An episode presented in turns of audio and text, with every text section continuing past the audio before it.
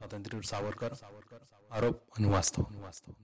एकोणीसशे पाच सालीच संपूर्ण भारत स्वातंत्र्याची घोषणा स्वातंत्र्यवीर सावरकर यांनी करून ब्रिटिशांविरुद्ध बंड पुकारले होते. तत्कालीन राजकीय परिस्थितीत एकोणीसशे तीस सालापर्यंत काँग्रेसलाही अशी मागणी करण्याचे धैर्य झाले नव्हते.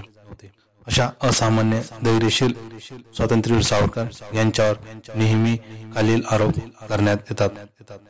आरोप क्रमांक एक स्वातंत्र्यवीर सावरकर अंदमानात गेल्यानंतर कचले आणि त्यांनी एका मागोमाग एक माफीपत्र पाठविले. चला तर मग वस्तुस्थिती काय होती हे पाहूया. स्वातंत्र्यवीर सावरकर यांनी आपली सुटका व्हावी यासाठी अनेकदा आवेदनपत्र पाठविली होती. आणि ही वस्तुस्थिती त्यांनी आपली माझी जन्मटेप या आत्मचरित्रात कधीही लपवली नाही. परंतु या आवेदनपत्रात कुठेही आपल्या कृत्याबद्दल माफी आणि पश्चाताप नाही. सावरकर बॅरिस्टर होते. त्यामुळे वकील मानेने आपल्या सुटकेसाठी कायद्याच्या चौकटीत प्रयत्न करणे त्यांच्या दृष्टीने गैर नव्हते. कुठल्याही प्रकारे ब्रिटिशांच्या तावडीतून सुटणे आणि पुन्हा लढा उभा करणे हे प्रत्येक क्रांतिकारकांचे कर्तव्य आहे हे सावरकरांचे मत होते. हे अंदमानात असलेल्या क्रांतिकारकांपुढे वारंवार मांडत याला पुरावा म्हणजे तोर क्रांतिकारक सचिंद्रनाथ सन्याल. लाहोर कटाच्या कटल्यात त्यांना जन्मटेपीची शिक्षा सजा झाली होती. आणि सावरकरांप्रमाणे वचनपत्र देऊन सुटलेही होते. नंतर त्यांनी पुन्हा जोमाने क्रांती कार्य सुरू केले आणि प्रसिद्ध काकोरी कटाचे सूत्रधार म्हणून त्यांना पुन्हा जन्मटेपही झाली होती.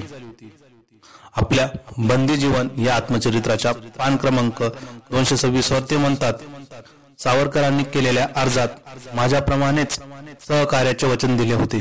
परंतु माझी सुटका झाली पण त्यांची खान नाही. कारण सरकारला अशी भीती होती की सावरकरांची सुटका झाली तर महाराष्ट्रात पुन्हा भंडाचा भडका उडेल. विरोधक नेहमी नोव्हेंबर एकोणीशे तेरा सालचा सावरकरांनी केलेले अर्ज देतात. परंतु त्या अर्जात कुठेही पश्चाताप किंवा माफी नाही. हा अर्ज त्यांनी सर रेजिनॉल्ड पेडॉक यांना देताना त्यांच्याशी व्यक्तिगत चर्चा केली होती. हा अर्ज सरकारपुढे पाठविताना रिजनल ट्रेडॉक म्हणतात it can not be said express regret or repentance परंतु हे वाक्य विरोधक सोयीस्कररित्या घालतात आणि त्याचे हे कृत्य संशोधन नसून अस्वीगिरी आहे हे सिद्ध होते. स्वातंत्र्य सावरकर तुरुंगात कचले होते की नाही. आणि सावरकरांनी सुटकेच्या अर्जात लिहिलेला मजकूर हा त्यांच्या युव रचनेचा भाग होता की नाही हे बघायचे असेल तर त्यासाठी जेलमध्ये त्यांच्या बरोबर शिक्षा भोगत असलेले क्रांतिकारक आणि तुरुंगातली नोंदी तपासणे हा एकमेव मार्ग आहे. सावरकरांबरोबर तुरुंगात असलेले क्रांतिकारक उल्हासकर दत्त बाई परमानंद पृथ्वीसिंह आझाद आणि रामचरण शर्मा या प्रसिद्ध क्रांतिकारकांनी आपल्या आत्मचरित्रात सावरकरांचे उल्लेख व वस्तुस्थिती स्पष्ट करते. उल्हासकर दत्त यांना प्रचंड चळामुळे वेळाचा झटका आला होता. त्याआधी त्यांनी जेव्हा आतकडीत टांगून ठेवले होते तेव्हा तापाच्या भरात त्यांना भास झाला होता. त्यात जेलर बारीने त्यांना द्वंद्व युद्धाचे आव्हान दिल्यानंतर सावरकर त्यांच्या वतीने लढतात व बारेचा पराभवही करतात.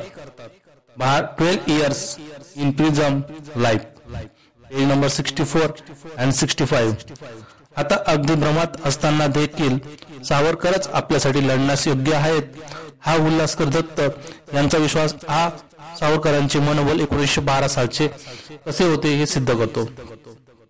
एकोणीसशे तेरा साली सुराज्यपत्राचे संपादक राम शरण शर्मा यांनी संपात भाग घेतल्याबद्दल जेव्हा सजा वाढविण्याची धमकी जलाने दिली तेव्हा त्यांनी उत्तर दिले होते. यदि विनायक सावरकर की पचास बरस कट सकती है तो मैं भी काट लूंगा. काला पाणी का ऐतिहासिक दस्तावेज पृष्ठ क्रमांक त्रेपन्न. म्हणजेच एकोणीसशे तेरा साली देखील क्रांतिकारकांचे सावरकरांचे एक आदर्श म्हणूनच बघत होते. जर सावरकरांचे मनोबल तुटले असते तर असे शक्य होते का?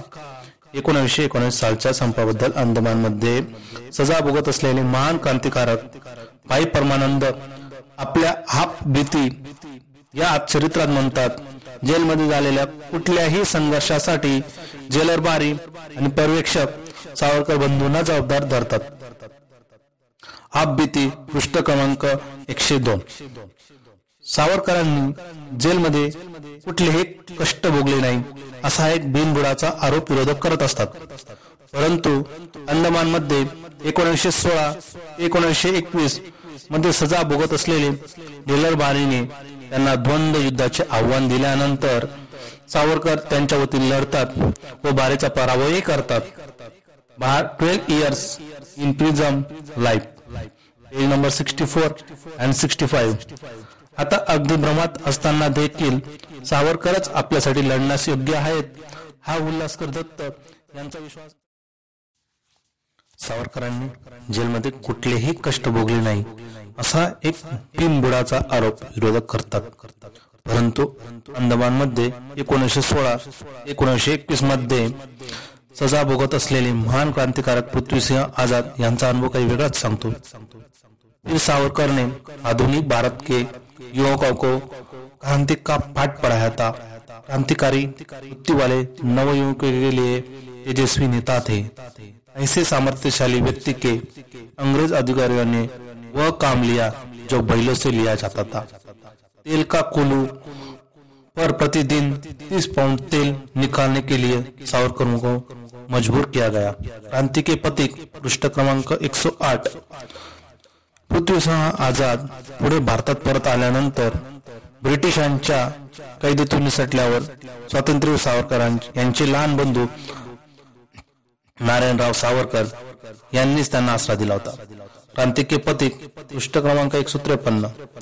त्यानंतर भगतसिंग यांना फाशी शिक्षा सजा सुनावल्याचा सूड म्हणून जेव्हा पृथ्वीसिंह आझाद आणि सुप्रसिद्ध महिला क्रांतिकारी दुर्गाबाबी ओरा यांनी जेव्हा एकोणीसशे तीस साली लॅमिंग्टन पोलीस ठाण्यावर गोळीबार केला तेव्हा त्यांच्याबरोबर स्वातंत्र्य सावरकर यांचे विश्वासू सहकारी आणि क्रांतिकारक गणेश रघुनाथ वैशपायन होते.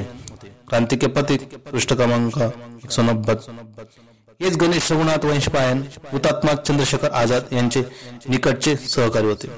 क्रांतिके पथिक पृष्ठ क्रमांक एकशे चौऱ्याऐंशी. म्हणजेच पृथ्वीसिंह आझाद उल्हासकर दत्त भाई परमानंद रामचरण शर्मा आणि सचिंद्रनाथ सन्याल यांच्यासारखे महान क्रांतिकारकांचा प्रत्यक्ष अनुभव खोटा आहे असे तर विरोधकांना म्हणायचे नाही ना? सध्या उपलब्ध असलेल्या सावरकरांच्या कारागृहातील नोंदीनुसार स्वातंत्र्य सावरकर यांनी काली शिक्षा ठोठवण्यात आल्या. यावेळी द्वितीय महायुद्धात जपानी अंमलांच्या काळात अंदमान कारागृहातील असंख्य कागदपत्र नष्ट झाली. असल्यामुळे या त्रुटी आहेत. तरी पण कालील त्रुटी असताना देखील कालील आपण शिक्षा समजून घेऊया. एक तुरुंगात पोहोचल्यानंतर अकराव्या दिवशीच दिनांक पंधरा जुलै एकोणीसशे अकरा या दिवशी त्यांना सहा महिने कोठडी बंद करण्यात आले. दोन सव्वीस ऑगस्ट एकोणीसशे अकरा या दिवशी त्यांना हात कोलूवर चौदा दिवस जिंकण्यात आले. तीन पंधरा जानेवारी एकोणीसशे बारा या दिवशी त्यांची कोठडी बंद संपली.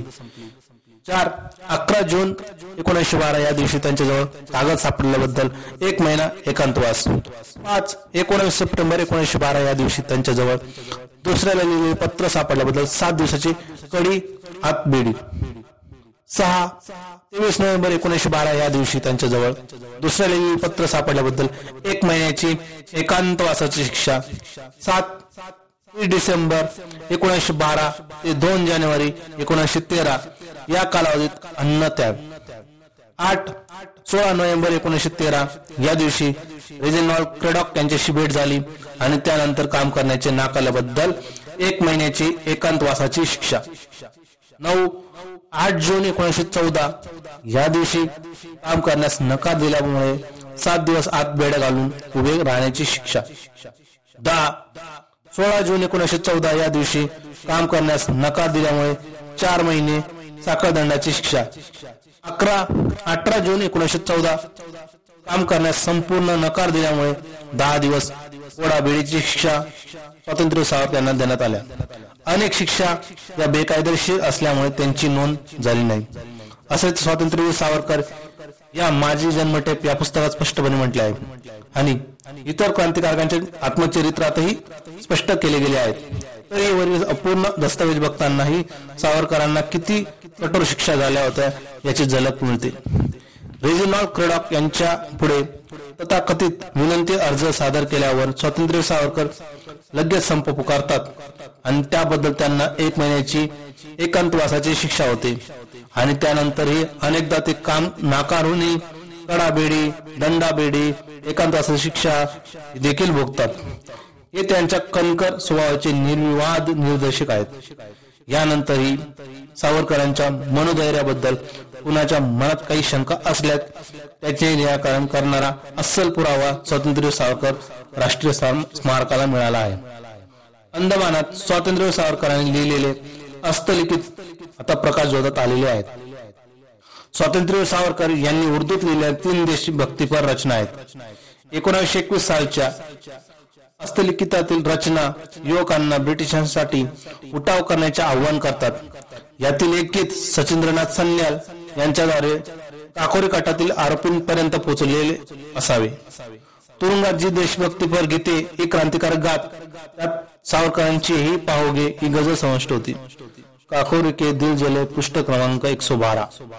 सावरकरांनी उर्दूत लिहिलेल्या एका रचनेत ते म्हणतात अंता रावण का हे अपना रामवीर सेनानी? कर्मयोग का देव है स्वयं कृष्ण सारथी। अभिमानी भारत तेरे रथ को सेना कौन रोकने वाली है? वीर धैर्य क्यों उठो बाही हम ही हमारे वाली है। एकोणीसशे दहा साली अंदमानमध्ये जाण्याआधी लिहिलेला पहिला आपता या कवितेत हेच भाव व्यक्त झाले आहेत. अकरा वर्षाच्या कठोर कारावासानंतरही सावरकरांचे विचार हे मात्र बदललेले नव्हते. हेच सावरकरांच्या हस्तलिखित निर्वाह सिद्ध